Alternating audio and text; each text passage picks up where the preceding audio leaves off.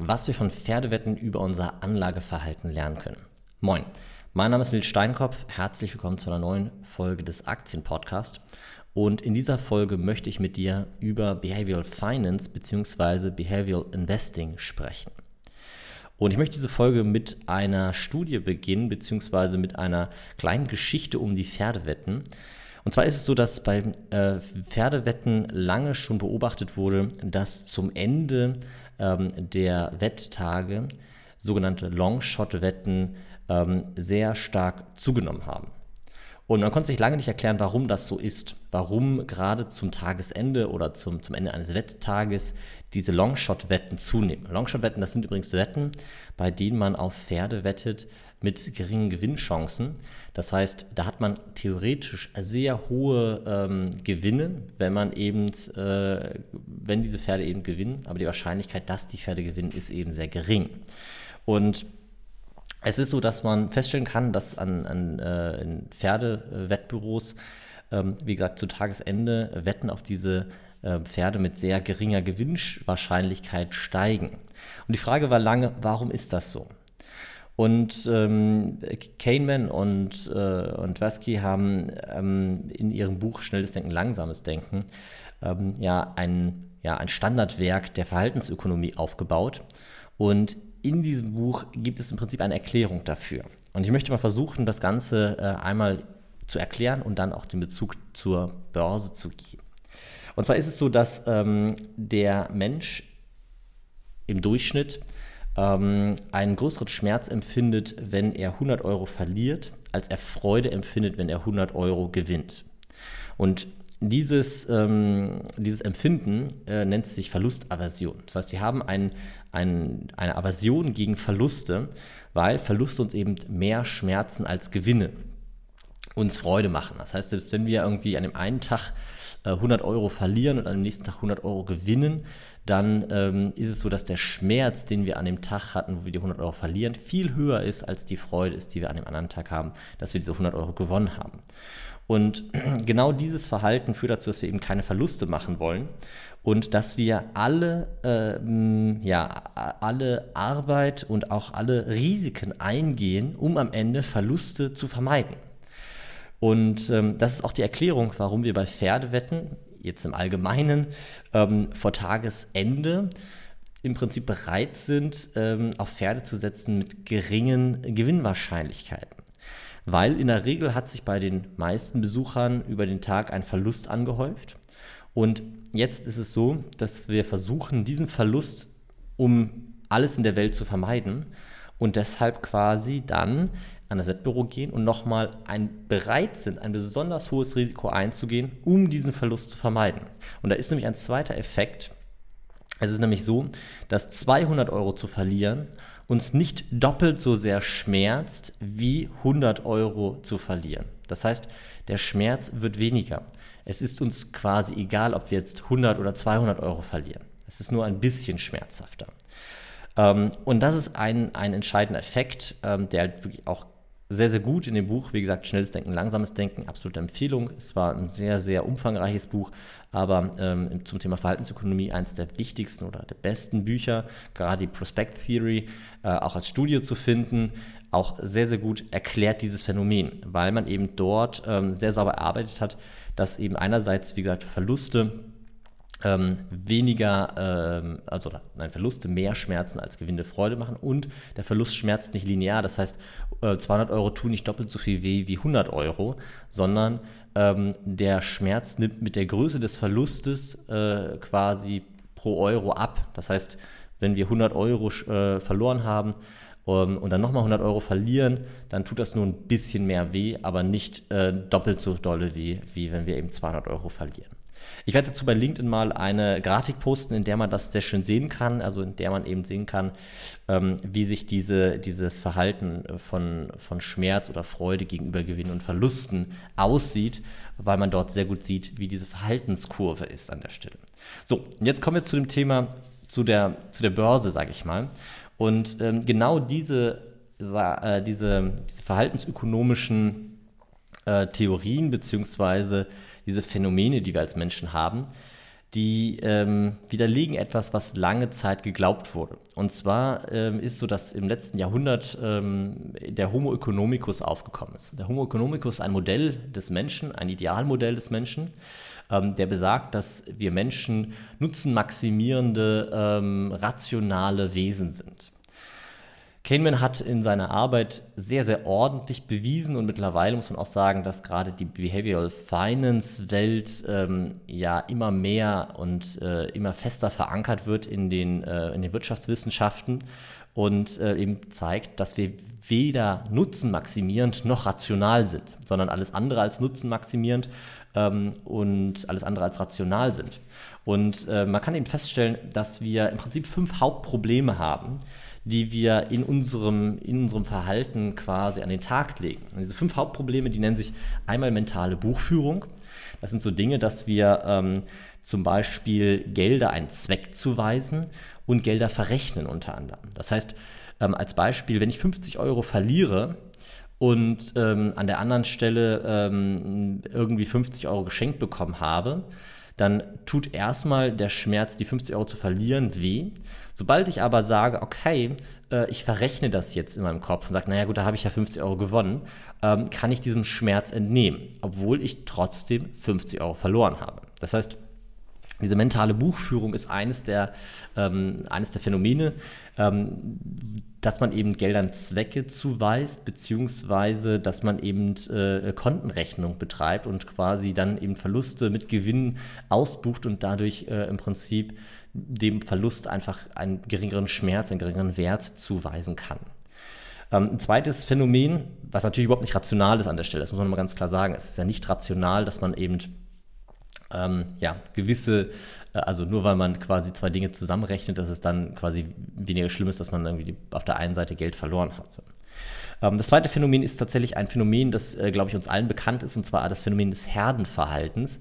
Ähm, wir Menschen weisen etwas auf, das sich Herdenverhalten nennt, ähm, und das ist im Prinzip, äh, ja, wie der Name schon sagt, ein relativ einfaches Verhalten. Wir tun das, was die Herde tut.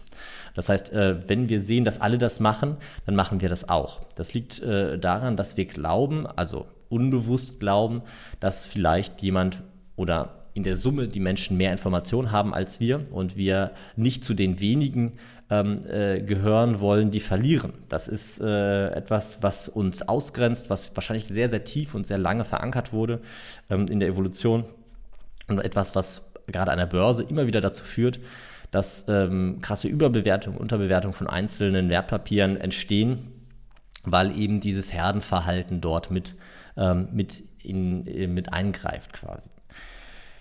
Der dritte Effekt ist die emotionale Verzerrung. Das ist eine Verzerrung, ähm, die entsteht, sobald wir extreme Emotionen haben. Also Angst, Wut, Gier, all die Dinge sorgen in unserem Gehirn dafür, dass wir die Realität anders wahrnehmen, als wir sie wahrnehmen würden, wenn wir keine Emotionen haben. Und das ist ein Effekt, der, ähm, der glaube ich, jedem schon mal ähm, passiert ist, gerade jedem, der an der Börse aktiv ist, dass man äh, in Angst äh, ja, Entscheidungen getroffen hat, die man sonst nicht getroffen hätte, beziehungsweise in Gier Entscheidungen getroffen hätte, äh, hat, die man sonst nicht getroffen hätte.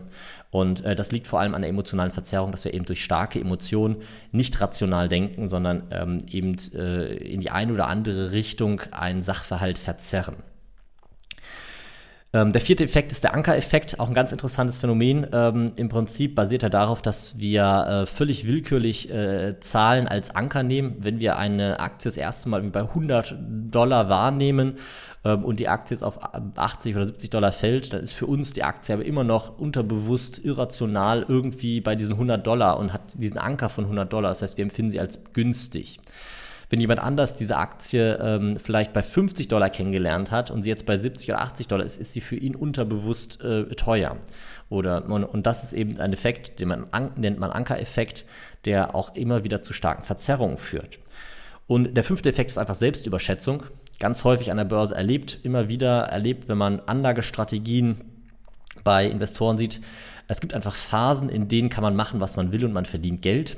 Und häufig wird das aber auf bestimmte Entscheidungen zurückgeführt, die gar nicht äh, ausschlaggebend dafür dass, waren, dass man Geld ähm, verdient. Als Beispiel, wenn man halt eben eine Phase hat, die krass boomt, wo alle Aktien oder ein Großteil der Aktien steigt, so man wählt jetzt Aktien danach aus, welche Farbe in ihrem Logo ist. ähm, und äh, wählt, keine Ahnung, irgendwie fünf Aktien aus, die alle blau in ihrem Logo haben oder grün in ihrem Logo haben und diese Aktien steigen. Dann kommt der Effekt rein, dass man eine Selbstüberschätzung an den Tag legt und diese Selbstüberschätzung, die ähm, äh, besagt eben, dass man glaubt, dass die Auswahl äh, von Unternehmen mit blauem Logo zu diesem Erfolg geführt haben. Dass der Grund dafür aber eigentlich in dem Gesamtmarkt lag, in dem, in dem Marktumfeld lag. Das äh, ist, äh, ist ein Phänomen, was man eben bei, bei, dieser, bei diesem irrationalen Verhalten sieht. Und das sind im Prinzip die fünf Grundphänomene, die wir haben, die in der, im Behavioral Investing ähm, erklären, warum wir nicht rational sind als Anleger. Und ich möchte jetzt so ein bisschen erzählen aus, aus meiner Zeit als Berater, als, als Consultant in, äh, für, für Anlagestrategien. Ähm, dort habe ich immer wieder erlebt, dass, äh, und jetzt auch gerade in der aktuellen Zeit wieder, wo die Zinsen steigen, dass mir Fondsmanager gesagt haben, ja Mensch, ich weiß, dass ich eigentlich umschichten wollen würde und ich kann aber nicht umschichten ähm, weil ich, mein, mir die Hände gebunden sind. Und äh, das ist eben ein nächstes Thema, was ich auch im Thema Behavioral Investing mit sehe, dass es eben Phänomene gibt, Verhaltensphänomene, die jetzt einerseits psychologisch bedingt sind, aber andererseits eben auch regulatorisch bedingt sind, dass gewisse Fondsmanager eben ähm, an ihre Regulatorik gebunden sind. Also wenn man als Beispiel einen Rentenfonds, einen, Fonds, einen Anleihenfonds leitet und weiß aber, Mensch, die Zinsen steigen, dann ist das nicht besonders gut für Anleihen und das wissen die auch und ähm, können aber trotzdem einfach nicht reagieren. Und dann sagen natürlich diese Fondsmanager, ja, am Ende des Tages bin ich jetzt auf den, ähm, den Anleger angewiesen, dass der jetzt dann merkt, okay, das ist ein scheiß Investment, der wird dann in einem halben, dreiviertel Jahr oder Jahr oder auch in anderthalb Jahren sagen, huch, der Fonds läuft ja gar nicht mehr gut und dann quasi aus diesen, aus diesen äh, Fonds rausgehen und in einen anderen Fonds investieren und dadurch eine Umschichtung schaffen. Das passiert zwangsläufig irgendwann. Und äh, das ist eben ein Phänomen, was ähm, eben auch zeigt, wie träge die Märkte sind oder warum die Märkte träge sind, weil eben in der Regel, ähm, gerade wenn solche Veränderungen stattfinden, wenn zum Beispiel Zinsen, Inflation, aber auch Produktivitäten sich verändern oder Wechselkurse, also die großen Einflussfaktoren auf den Markt äh, auf einmal aufkommen, dass dann am Ende des Tages ähm, natürlich Verschiebung am Markt stattfindet, aber in der Theorie, ja, in der, in der, Markteffizienzhypothese, in der Theorie sollte es ja so sein, dass der Markt dann sofort effizient darauf reagiert. Tut er aber nicht, weil er es nicht kann und weil er vom Verhaltens, von der verhaltensökonomischen Seite ähm, sich da auch gegen wehrt. Und, und diese beiden Effekte führen dazu, dass wir eben ähm, aus meiner Sicht keine effizienten Märkte haben. Man muss dazu sagen, ich bin ja nicht der Einzige. Es gibt ja etliche Studien, die zeigen, dass die Märkte mittel- und langfristig nicht ähm, und auch, auch, kurzfristig nicht, nicht unbedingt effizient sind. Dass es immer wieder Effekte, immer wieder Ereignisse gibt, ähm, in denen äh, wir krasse Ineffizienzen am Markt haben und ähm, die entweder auf eines dieser beiden Effekte, also regulatorische Problematiken oder eben aber auch ähm, auf, ähm, auf eine dieser verhaltensökonomischen Problematiken ähm, ja, zurückzuführen sind. So, und Behavioral Investing ist im Prinzip der Gedanke zu sagen, okay, wir verstehen, dass das Umfeld genau so funktioniert. Wir verstehen, dass wir äh, eben nicht rationale Nutzenmaximierer sind. Also kein Homo economicus, kein ultrarational Denkender, sondern dass wir eben gewisse ähm, äh, ähm, ja, Verzerrungen haben in unserem Verhalten, unserer Wahrnehmung, die zu gewissen Verhalten führen. Und Behavioral Investing ist im Prinzip eine Kombination daraus, dass wir einerseits darauf setzen, dass der Großteil der Menschen eben diese Verzerrung hat und sie auch nicht kontrolliert kriegt und wir unsere eigenen, unsere eigene, ähm, unsere eigenen Verzerrungen quasi versuchen zu beseitigen und möglichst rational in, mit dem Wissen, aber dass alle anderen nicht rational agieren, ähm, möglichst rational quasi investieren. Und das Behavioral Investing ist im Prinzip am Ende der Gedanke, eine Anlagestrategie aufzubauen, die einen selbst davor schützt, diese Verzerrungen ähm, zu Problem werden zu lassen und auf der anderen Seite eben auch diese Verzerrung bei anderen Marktteilnehmern, Marktakteuren wahrzunehmen und für eben seine Anlagestrategie unterm Strich zu nutzen.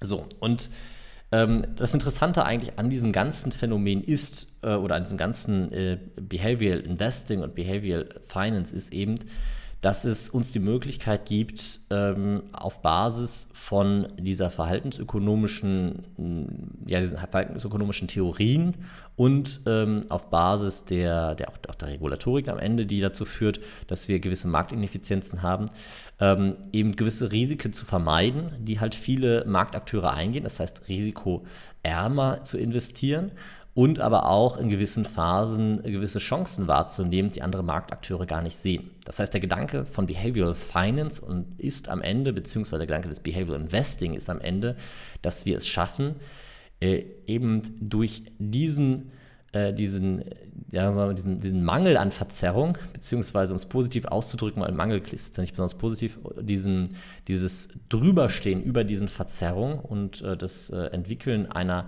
ähm, einer äh, ja, stabilen ähm, strategischen Anlagestrategie, ja, vielleicht doppelt gemobbelt, aber eine Anlagestrategie im Prinzip, die am Ende des Tages ähm, uns davor schützt, aber regelbasiert ist. Das ist vielleicht der Begriff, der mir gerade gefehlt hat. Genau, eine regelbasierte Anlagestrategie.